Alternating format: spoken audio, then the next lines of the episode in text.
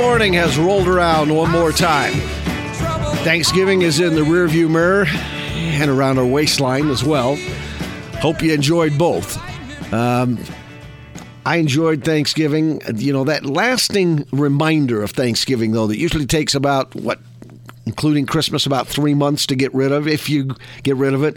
That's the part that is tough. But I uh, hope you had a great Thanksgiving holiday. How about the week, huh? I mean, boy, we hit winter full on in a hurry as Mother Nature came into the valley and said, uh, okay, enough of this nice, warm, beautiful. I guess it wasn't an Indian summer, but certainly it was a, uh, a, a, wonderful fall. Enough of that, and uh, we are now ready to uh, bring you full scale winter.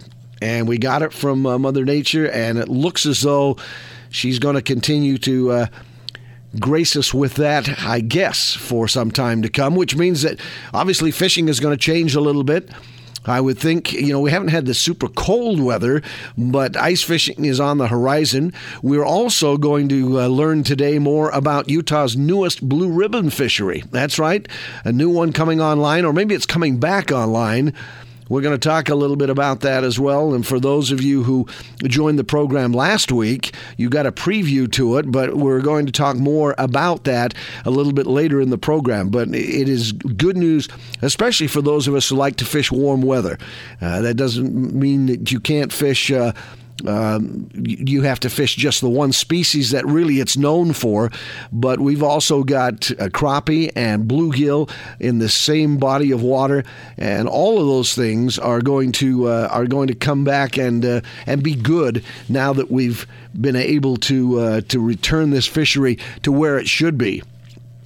Uh, we're going to talk a few things. Uh, you know, we talked a couple of weeks ago about the black bear situation. You remember that? We talked about hibernation last week and, and how bears were uh, starting to, uh, they'd already started denning up and they had last year come out of hibernation early or come back late rather and got maybe a little bit early this year uh, because of the, uh, the weather and because of our, our sunlight penetration and things of that nature. Well, um, just to let you know that the Division of Wildlife Resources, and we, we heard how good the bear population was, uh, they've decided to make a few changes. The division is proposing a couple of changes to the number of permits for this coming hunting and pursuit season. Uh, they're looking for your feedback on that. Back in 2018, the Wildlife Board approved the permit numbers and the season structure for bear hunting in Utah for the next three years. And you remember last week we spoke about that.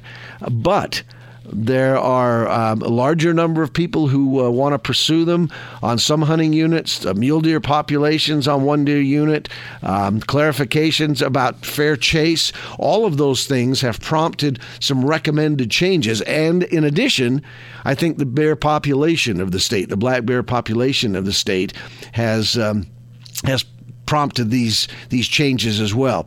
Um, for example, the uh, the LaSalle, San Juan, and Bookcliffs unit, 75 pursuit permits are available for each unit of those. Only 10% are going to be available to non-residents. That's going to be a change.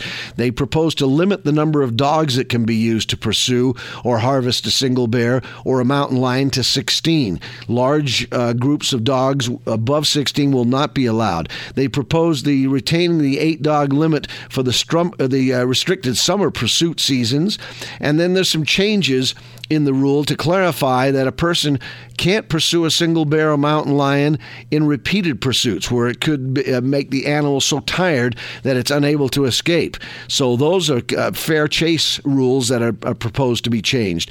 Um, they've recommended an increase of 30 spot and stock permits in the fall for the uh, Plateau and Boulder Kaiparowits unit. All of these things that would bring the total, by the way, to 50. Uh, this would address the concern about mule deer populations there. They've recommended an increase of five permits for the summer bait season on the plateau, Boulder Kaiparowits unit, which brings that permit to 17. And and the reason for this, according to Darren DeBloois, who, who joined us last week, he said we wanted to implement some of the changes to address the concerns about fair chase and the resource damage during the pursuit season for bears and mountain lions. Uh, he said he thinks these recommendations are going to help with that. So this has been proposed. They want you to uh, get a hold of the Division of Wildlife Resources and um, and let them know how you feel about this because it is a change. It is going to require for some people who who pursue these uh, the bear especially and the mountain lion. It's going to require some changes in how they do things. The size of the dog pack uh, pursuit will be obviously an important thing, and that's something that uh, uh, that will be coming on board. So if you've got a feeling about this and again, remember last week we talked with Darren about the number of bears, the population. He thought it was pretty stable. Didn't know that we would uh, have a, a, change proposed at that point in time, or at least wasn't ready to to reveal that to the public. But it looks as though in the last week or so that we've had that um, that discussion at the biological level with the state, and they've decided that it is time to make some changes, both because of population and also because of the way things are being conducted and are being done. There are a couple of other changes that are going on that uh, the division has proposed. One of them, uh, again, we we go through these uh, changes as as what I guess we look at different areas of the state not only in population when we're talking about animals, but also when we're talking about our fisheries, because the fisheries continue to get worked on. And as they do, we've got um, limits that need to be changed sometimes. We have uh, areas that are going to be. Uh, you know, waters are going to be treated, so we release and we and we take the uh, the limits off certain waters. We're going to have a couple of those happening right now. One of the limits is um, uh, one of the areas is going to be uh, the new Blue Ribbon area, and we're going to talk about that.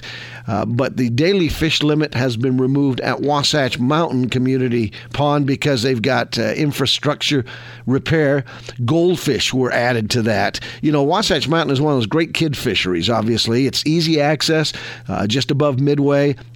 But the daily bag limit was removed on the 19th of November because uh, anglers can now keep and catch as many fish as they want during the maintenance work that's going on right now. Uh, it is an emergency change because the uh, the goldfish that were put in there. Um, it was put in the uh, the the 2019 and 2020 fishing guidebook. It was listed as an emergency change. Uh, gives anglers the opportunity to catch more trout and wiper the pond. They're draining that pond because of the infrastructure work. It's going to be dredged. They're going to put a fishing pier in there, so it's going to be obviously a lot nicer. The deeper water is going to uh, going to make it um, that they'll be able to have more holdover fishing there. Also, they're going to make this ADA, Americans with Disability Act, accessible. But in order to uh, to drain that pond, in order to remove the goldfish that were placed there illegally, they found them in the spring of this past year. But they think they've been in there longer. But uh, it is one of those species again.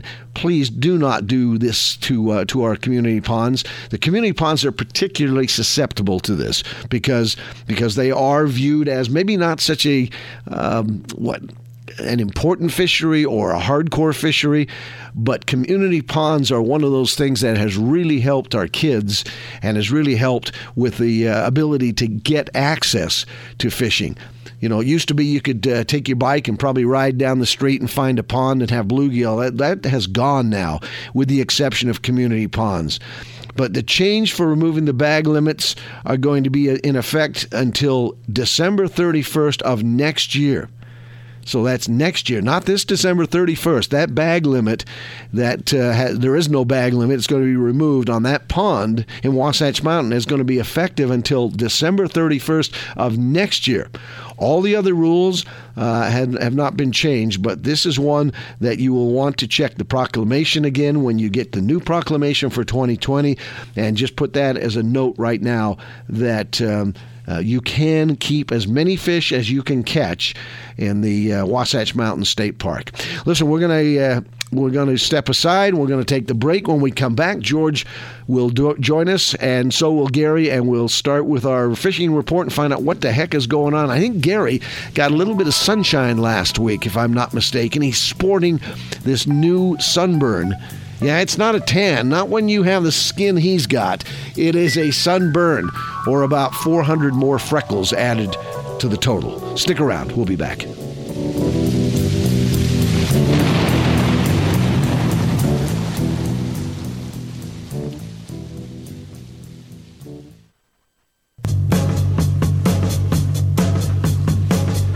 And we are back. Second segment. And uh, George Sommer ready to join us. Inappropriately named for his last name this week. Should be George Winter. I'll tell you, George, boy, did we ever get slammed. I, I don't know about you and our listeners out there, but there was something about my psyche that was not even close to ready for what we experienced this past week. Well, and I was in the same boat. You know, it's like we, we've we've been lulled into this sense of of warmth, I guess. You know, we had that Indian summer that lasted a long time, oh. and then the bam, you know, it's it's winter, and uh, uh, I wasn't ready for it. and I'm still not ready for it. No, me either. And, and, I hope you had a great Thanksgiving. The only thing it did do, I guess, was kind of uh, set the stage for Thanksgiving. But that weather was just uh, I mean, it was the slap upside of the head that we all knew intrinsically was coming, but I don't think anybody was really ready for. Uh, and and it certainly changed the fishery and the outlook for what's going on. It, you know, it did. There's still great fishing to be had. The challenge is, is you know, getting through that weather. Um, dealing with uh, some of our roads and some of our drivers to get to that fishing location. Um, but the the rivers are still flowing. There's still fish to be caught in the rivers. Um, nothing down here is frozen yet. Right. Um, so you can still, uh, you know, if you're brave, you can launch a boat or you can walk the bank, and and the, the water's cooling off enough that those fish ought to be close enough you can catch them. Um, you just got to get there to do it. You know, I, I, think you're absolutely right. And rivers, this is probably a good time of year to start thinking river fishing, even for those of us who like to fish mostly still water because we're too darn lazy to, to walk the river banks. You, on the other hand, uh, have gotten, you know, you're at that point in your life where you're still, you've still got enough get up and go to do that. Uh, some of us have just gotten a little bit more sedentary, but this is a good time to walk the river banks. If you don't have to fight a lot of snow, you can uh, you can walk those banks, and as you said, those fish are reachable for the most part. Yeah, they are, you know, and, and it, you know, even if you have to put waders on, typically you're not going to stand in the water for very long right. time. Um, you can get to where the fish are and, and still catch some fish, and there's still stuff going on. You know, it, it, I would I planned on going out and throwing streamers, um, but you know, I thought, uh, you know, the way everybody drives and the snow and stuff, and and it's a good thing I didn't because they had like 350 crashes on my day off, so I wasn't one of them, thank goodness. yeah, I noticed uh, the the numbers kept ticking up and up and up as the uh, division of as the highway patrol guys kept uh, uh answering call after call, and I saw some of those videos on the air of guys, uh, highway patrol guys hopping over the barrier to avoid being hit by skidding cars. That doesn't sound like much fun. And of course, obviously, most of the places that we go to fish are on roads that are not the greatest. I mean, you're up at elevation. It does mean you've got some issues to deal with there.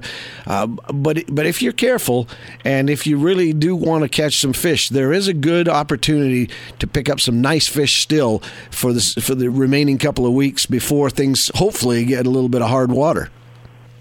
Well, and it sounds like you know we're we're uh, going into the, the week here. It's supposed to be what normal temperatures, I guess. Yeah.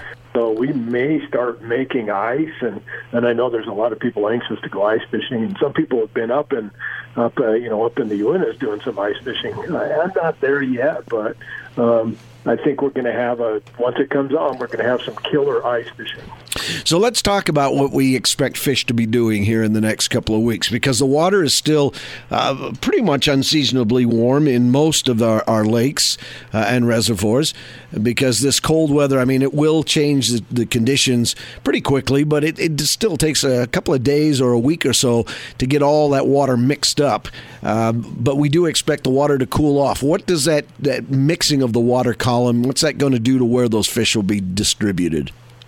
Well, typically they're gonna they're gonna find probably the mo- the warmest to them um, spots, and usually that's below the thermocline, and that's where ice fishing comes in handy. Is because you can exploit that thermocline um, because you can go anywhere, just about anywhere on the ice, as long as it's safe, and, and be able to get those fish. And once they get accustomed to that cooler water, then they'll come up and they'll start feeding as, as insect life still comes off and things like that. Um, but uh, the first little while, it's going to be a bit of a challenge, and then then once they get accustomed, uh, then the fishing's going to take off again. This is one of those times of year, and we talk about it all the time, but but in particular now, where a fish finder can be really helpful to you because that water column. I mean, typically in most of our reservoirs, we're going to be fishing a water column of at least 45 to 50 feet in, in terms of depth. Even with our depth, our reservoirs being drawn down a little bit, you're going to have 50 to 60 feet. Those fish have a lot of places to hide. A good uh, fish finder is going to show you where in that water column those fish, most of them, are going to be. Yeah, and, and you know, once you become you uh, get accustomed to interpreting that. Usually, like on my fish finder, shows up as a line, mm-hmm. and a lot of times it's a 20, 25, or 30 feet. And you can see that line, and you know that that's the thermocline. And then when you typically when you find fish below that, um, they may just be right below that thermocline. You adjust your tackle to accommodate so you can catch those suspended fish below that thermocline. And thermocline, we're talking about not only water temperature, but but oxygen content of the water, um, and where it's optimal for what those fish want. Yeah, exactly. That's a good way of explaining it. And and then you know you make those adjustments, and and that's why you know when I go ice fishing, I take a fish finder with me so I can see what's going on. And a lot of times you can actually watch those fish come up and hit your lure as well. Mm-hmm. Yeah, well, it, it means right now both river and uh, stillwater fisheries still good still good. You've got to be careful of the weather, obviously, and if you do want to put that boat out, especially if you've got an opportunity to garage that boat, don't necessarily put it away. I've fished clear up until the end of December uh, on on places like Deer Creek and and uh, and reservoirs like that, especially some of the ones along the Wasatch Front where you, your water is still soft and those fish are still actively feeding, and uh, we've still got that opportunity. I don't know how soon we're going to get hard water, but if it stays soft, don't disregard those and don't think about, uh, gee, it's going to be too much work to keep that boat floating and to uh, and maybe to drain it when we're done, and you know just run it for a couple of minutes, get that lower unit, get the water pumped out of there.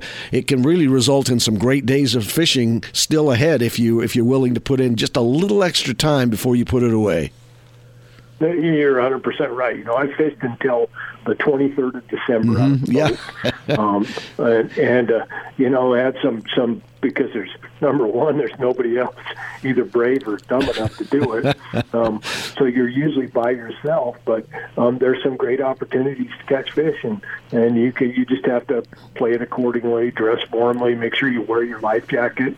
Um, but yeah, there's and I, I think you know like Deer Creek because Deer Creek typically takes a long time to, to freeze. Yeah that you're probably going to be able to boat on Deer Creek for a while. Yeah, I would think so. That wind that we get every day at Deer Creek, that is the bane of uh, fishermen all during the summer, and we curse it all the time.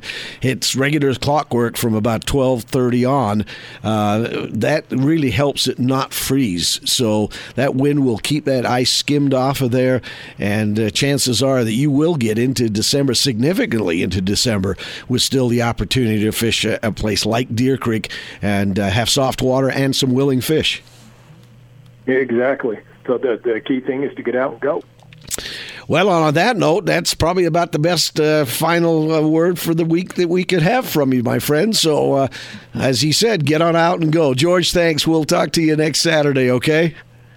Sounds good. Thanks, Steve. All right, George Summer with our with our uh, fishing. I guess a little bit of a forecast this week. It's a little tougher to get out during the week when the weather is the way it is and the wind has been up and everything else. But uh, there's no question about it. We still have several weeks of good fishing ahead if uh, if December runs true to form. Well, the music is the same, but I'm thinking we we may need um, I don't know a mariachi uh, band instead this week because our little Opie has come back from south of the border down Mexico way. Tan, trying to oh. adjust to the freezing cold weather. it's not tan. I, as, as I said before, it is with your skin, your complexion. It is just another four or five hundred freckles. and it makes a beautiful tan when you put a bunch of them together. Push them all together. That's right. Hey, you just got back from Mexico, where you not only uh, enjoyed sun and great bass fishing, but you had some uh, some pretty fun folks to to uh, be fishing with as well. Yeah, you know what? What an awesome trip! We had the opportunity to go down with Gary Yamamoto Custom Baits, who's been one of our awesome sponsors of the show for many, many years. And this trip was all about uh, doing some filming of fishing, but launching a lot of their new products. And I'll tell you what, day number one, right out of the chutes, I had the opportunity to fish with the godfather of modern bass fishing, Roland Martin. Yeah. And it was, it did not disappoint. He's unbelievable, isn't he? He was so much fun. You know, I was really curious to see what he was going to be like if, you know, a man that's accomplished as much as he has, if he would be just down to earth or, you know, whatever. And he was the most likable, friendly, guy, you know, asking me more questions about, so what do you think? How should we do this? How do you, what are you going to fish with? And I'm thinking, dude, you're Roland Martin, you know? I want to know how many times he said, son, son. How many times did he. Yeah, every time he caught a fish, he'd son. set the hook and he'd be like, son, oh, it's good fish, good fish. his, his first fish of the morning was just short of nine pounds. Ooh. And so when he let out son, I was like, right on, dude. So it, it was so much fun, you know, and then, you know, Roy Hawk, who, you know, many of our listeners may recognize that name. He's uh, from Salt Lake. He now lives in Havasu, but he's been fishing professionally. He fished the uh, Walmart Series, then the Bassmasters Elite, and right now he's fishing uh, Major League Fishing, and uh, which is on Discovery Channel. So he's he's super accomplished. It was really fun to be there with Roy as well. You know, to to see this guy who I actually did a show with Roy t- almost ten years ago, and in ten years he's gone from being a local, you know, top pro to you know one of the elite competitors in professional fishing. So tell me, where in Mexico were you? Where, let's tell our listeners where you were exactly. We went back to Lake Baccarac, which, if you want to go fish, um, one of the most amazing largemouth lakes probably in the world. Um, it's in it's in Sinaloa. It's very safe. You're in the mountains up near Bacubirito, and it's they have a gorgeous resort there. And you go out with a guide on you know these 18, 19 foot aluminum boats that are well equipped, and and you're just going to catch fours, fives, sixes all day long, with eights, nines, and double digits that will that will be mixed in there every day. It's just incredible. And and you spent how many days there? Seven days Oof. of fishing, yes. So it was actually Sunday to Sunday, and we fished Monday through Saturday night. So so you know six days. I couldn't even move when it was over. I was so tired, and I got the chance to fish, like I said, Roy Hawk, Brandon Card from the Bassmasters Elite Series, Brett Hite out of Arizona, who fishes Major League Fishing, and then Brent Ehrler, who um, you know just won a million dollar tournament in the Elite Series just before he joined the uh, Bass or uh, Major League Fishing. So there you get this chance to fish with all these pros and learn from them. That was the, the coolest thing about the whole deal was uh, there's a rolling word, deal and some, and uh, watching them rig their rods, rig their baits, how they fished it, how they approached water they did not know. Yeah. And they just lit it up from start to finish. It was awesome. You know that that's the thing, and I, you mentioned it before I had a chance. But when you fish with somebody of that quality, and you know you you have got such great knowledge to begin with, but you find yourself learning so much from these guys. I, I mean, they don't realize, I don't think, how much they know intrinsically. Just just basic habitual stuff. You talk about eliminating water when they'll look at a, a, a lake, whether they look at it on a map, a topographical map, and they look at depth changes in river channels and things like that, or they just scan the horizon. You know, I know guys back in the early days before we had the uh, the, the computer that we have now, they would fly over a lake. They would charter a, a light aircraft, fly over a lake for a big tournament, and just and just look down and see where the sandbars were and see where the points were. You know, you you watch guys like that eliminate water in their mind that they know they're not going to waste their time on when they actually get on the water and start fishing. Yeah. You know, it's really cool as well. You know, we've got these guides there from from the resort and they've been fishing there for 30 years, so they kind of have a pattern where they're trying to get you on big fish. But what was really fun was to see, you know, uh, like I fished one day with Fletcher Shryock, who is lives in Alabama. He's actually from Ohio. He used to race motocross, 250 nationals and supercross, and then got hurt. Decided, you know what, I'm going to go fishing one day. Started bass fishing. A buddy introduced him to it. He's like, I like this better than motocross, and now he's a touring pro. And we went with him, and he, in our broken Spanish, we got this guy to go do what Fletcher wanted to do, and because he have he was looking at the structure, he picked out a little pattern. We went and fished these little just isolated rock that he was looking at the shoreline, and every one we came to had a big bass sitting on it. And he's like, "This is what I would do in a tournament." I would say I'm not going to fish any of this, even though there might be a few. I'm going to this rock, that rock, and within a short short time, we had this pattern going where the next day I did it, and it produced again. So you're right. What they what they have intrinsically over years of fishing is so much fun, and and that's really tonight's show is. Our, I'm going to do a whole series over the next few months.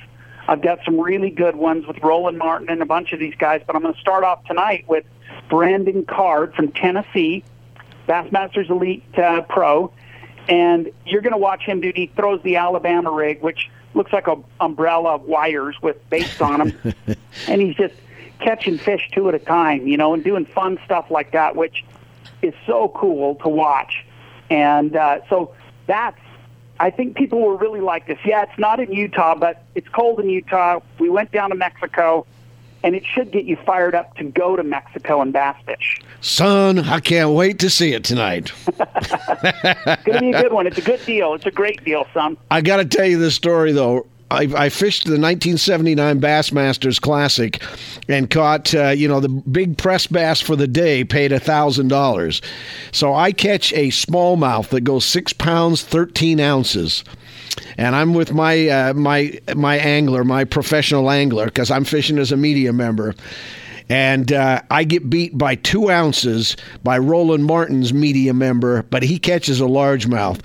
And the word still is my two ounce shy Smalley should have trumped his largemouth. But Roland got the thousand bucks, and so did his press angler, a thousand bucks apiece. So I like Roland Martin, but it has its limitations. So I'm going to watch tonight, and I'll see how Roland Martin looks tonight compared to how he looked clear back in '79 when he cost me a thousand bucks. Yeah, he's uh, he's aged, but he's done it gracefully. well, that's what fishing does for you. It doesn't count against yep. your life. So, hey, we'll check it out tonight at 11:05, right after talking sports on KUTV Channel Two. It is hooked on Utah, and glad to have you back. Uh, just don't flaunt that tan too bad, too much, okay? Yeah, good to be back. I've got a lot of layers on. I'm still adjusting to the cold, and I'm, i hope everybody had a wonderful Thanksgiving this week and just enjoy the rest of the weekend. All right, brother. And we have no sympathy for your layers and your cold, none whatsoever.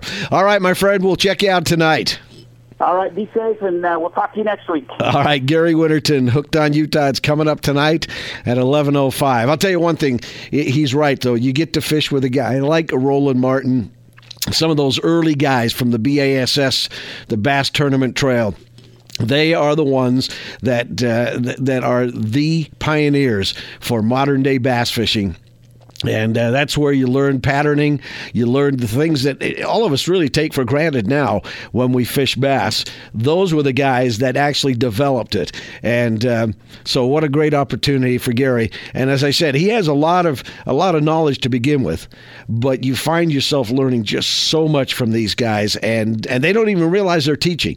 They are simply doing what it is that they figured out over the last 40, 50 years works. And it doesn't matter whether you're in Mexico or Miami, you're going to catch fish if you do the things they do. So, uh, despite the fact that it's, it's in Mexico, check out today, uh, tonight at 11.05, check out some of the things they do and then apply them to your lake. Because I guarantee you, I've been with Roland Martin on Lake Powell and he tears it up. So it doesn't matter where he is, it'll work in Utah as well. Listen, we'll step aside. We'll be back in just a minute. Final segment. We're going to follow up a story that we started last week.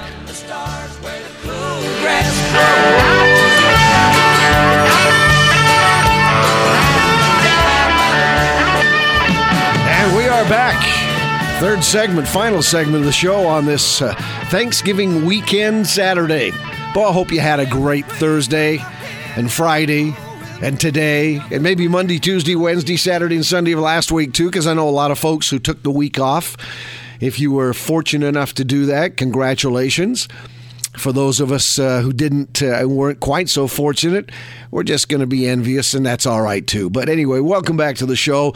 Uh, told you at the top of the show I was going to tell you about or talk to you about the newest blue ribbon fishery here in the state of Utah. Now we've got a bunch of them. Of course, we know that we've got the Provo River, and that's always been one of our blue ribbon fisheries, but this is a fishery that we actually spoke about last week, and I didn't realize when we had Greg Giacomasa on the uh, the line with us last Saturday just uh, what a big deal was going on down at Gunlock Reservoir. He remember he told us that he had been out, he guided a few times on the reservoir, um, uh, that the uh, the fishing had come back, that uh, the Division of Wildlife Resources had poisoned the reservoir because of the problems with the uh, the rough fish in there, and that they had then taken some fish from Sand Hollow and um, reestablished a population. All that stuff went on over the last couple of years, and that's great, but. Um, how big a deal it is and how successful it is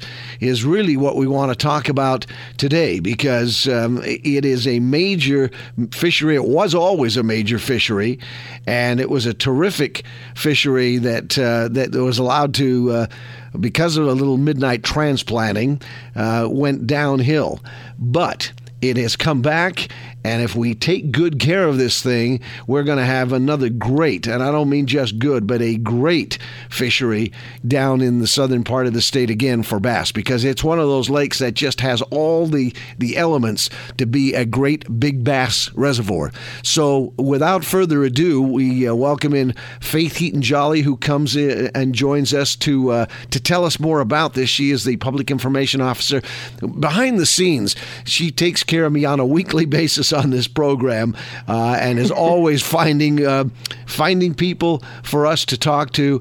And uh, guess what? Because of the holiday, she gets to do it by herself this week. So we give her a little bit of love and tell her thanks for joining us. Faith, um, thank you, and let's talk about what's going on down there. Yeah, thanks for having me on. And yeah, like I mentioned, sorry that it's me and not one of our biologists. That's okay. To uh, take the weekend off. Um, but yeah, it's pretty exciting stuff. You know, we uh, every year our you know Blue Ribbons Fishery Council meets together and they kind of determine you know different improvement projects at some of these water bodies across the state, as well as determining kind of what is the best in fishing um, that Utah has to offer. And yeah, they met last Thursday uh, on the 21st, and yeah, determined that Gunlock Reservoir um, was going to be the newest you know, kind of addition to that list. So pretty exciting. Yeah, it's made a lot of improvements. Um, previously, Gunlock was one of the blue ribbon fisheries in this program. Um, but yeah, like you kind of mentioned, because of the, you know, illegal introduction of some different fish, we had to, you know, treat that. And anyway, so it's it's kind of made that full recovery. It's come full circle, and it's been added back to the list to kind of be recognized as some of the best fishing that Utah offers.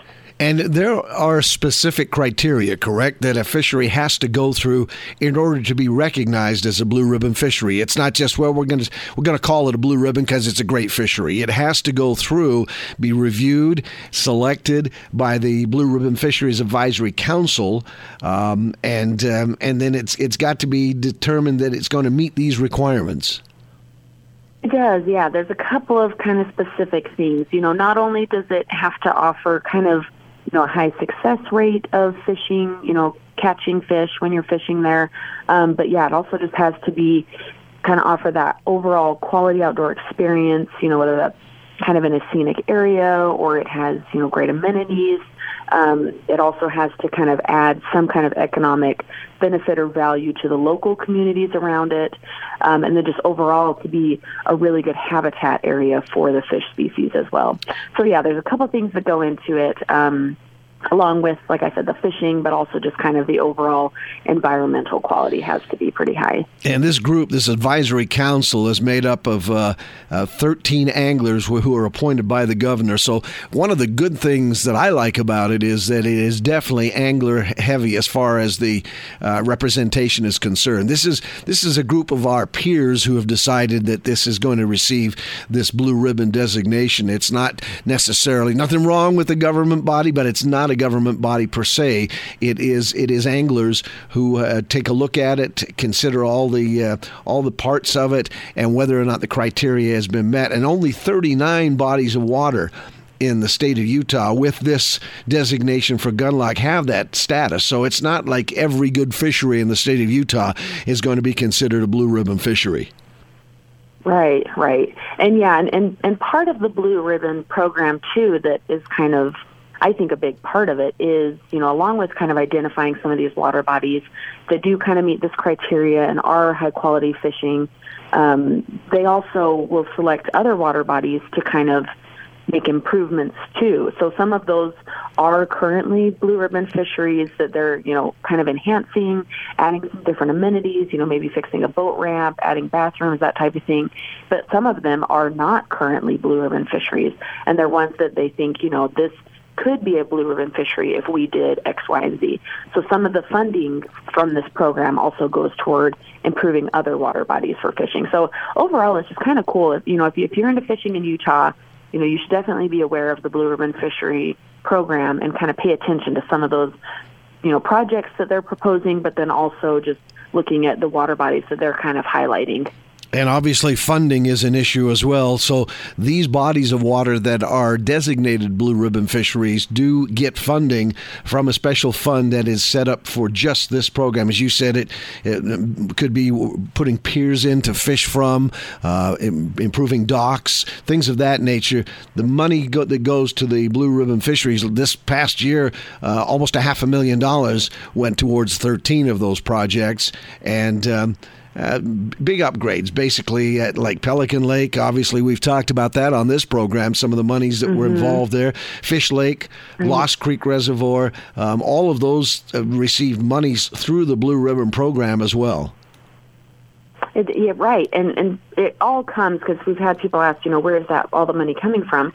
You know, it's basically funded by just a portion of the annual fishing license sale. Right. So if you're buying a fishing license each year, you're kind of helping to make some of these improvements and to enhance fishing as a whole in Utah. And I mean, like you mentioned, some of those projects have had significant impacts, you know, not only on the fishing quality, but also on, you know, the fish habitat, like with Pelican Lake, for instance, you know, in, in recent years, it's had really heavy sediment. It's gotten pretty murky. There's been a lot of, you know, big carp problem. And so our, you know, biologists for, through the funding of this program has been able to kind of address some of those issues and recently installed some you know sediment catchments to kind of clear the water quality. And anyway so yeah there's just a lot of good that comes from this program. And one of the other things that has come uh, over a million dollars has been used for angler access to more than seven miles of stream corridors and that's and 6000 acres of reservoir fishing. So i mean that's something that we definitely see firsthand as anglers uh, the ability to be able to get to some of this fishing. I know uh, this has become an issue, obviously, as as more and more areas are built up. We've got less and less angler access areas, and so to be able to secure those is one of those things that I think uh, we should all be grateful for. Yeah, totally, and that's yeah, that's a big part of the program as well. I'm glad you mentioned that because you know that is something that you know we hear it is hard to get to some of these spots that have the really good fishing and you know so we're not only making these improvements at you know public reservoirs in you know like Gunlock, where that is a state park, but also some of these streams and things. Um, just trying to kind of overall enhance that, that fishing experience here in the state. And remember, folks, uh, the reason we had to do this to rotenone the reservoir in the first place was somebody put smallmouth bass in there illegally. It, this is, right. you know, it's a listen. Smallmouth is a great species. We love smallmouth bass. Uh, they're wonderful. We love to catch them and everything else. But there are places that smallmouth belong and places that they're not the best. And Gunlock was not a great habitat for smallmouth. And what it did to the largemouth fishery is it took a trophy largemouth largemouth fishery and uh, stunted it and made it really mediocre largemouth fishing. The fact that that has come back now and that we're getting that back again, I think, is one of the great success stories for, for all of us who love to fish largemouth bass. Yep, no, I totally agree, and yeah, I'm I'm glad that you gave that reminder because that's something we're always trying to tell people. Yeah. please don't illegally stock. You know, don't don't put your goldfish, you know, that you're sick of having as a pet in any of our water bodies because it really does so much damage, and it takes years, you know, to to kind of get them back to where they were. Because yeah, we had to treat the you know Gunlock Reservoir in 2015, and now you know four years later, it's finally kind of getting back to where it was, and so yeah, that's definitely a great reminder. Well, the cost is is uh, something. I mean, aside from the ethics of it and everything else, just the sheer cost of having to to treat that. And I don't know what that project cost, but I am sure it's in the millions to be able to treat that. And then the hours of biologists working on it, and then you had the transplant situation. Plus, you had the fact that it was down for those years, not able to be a useful resource for for those anglers that uh, that want to fish it as well. When you compound all the costs and figure figure out everything. I mean, it's a fortune because of the unfortunate activities of, of several people. No, you're totally right, and and you know that is, and it's also you know as part of that cost, we're stocking a lot of these water bodies, and so that's a lot of wasted fish most of the time, and then we have to, you know, grow and raise fish or purchase fish from out of state and restock and transport them down, and so it is. There's just a lot that goes into it, and so yeah, we definitely want people to enjoy fishing and to be able to take advantage of these opportunities and, yeah, to not jeopardize these opportunities.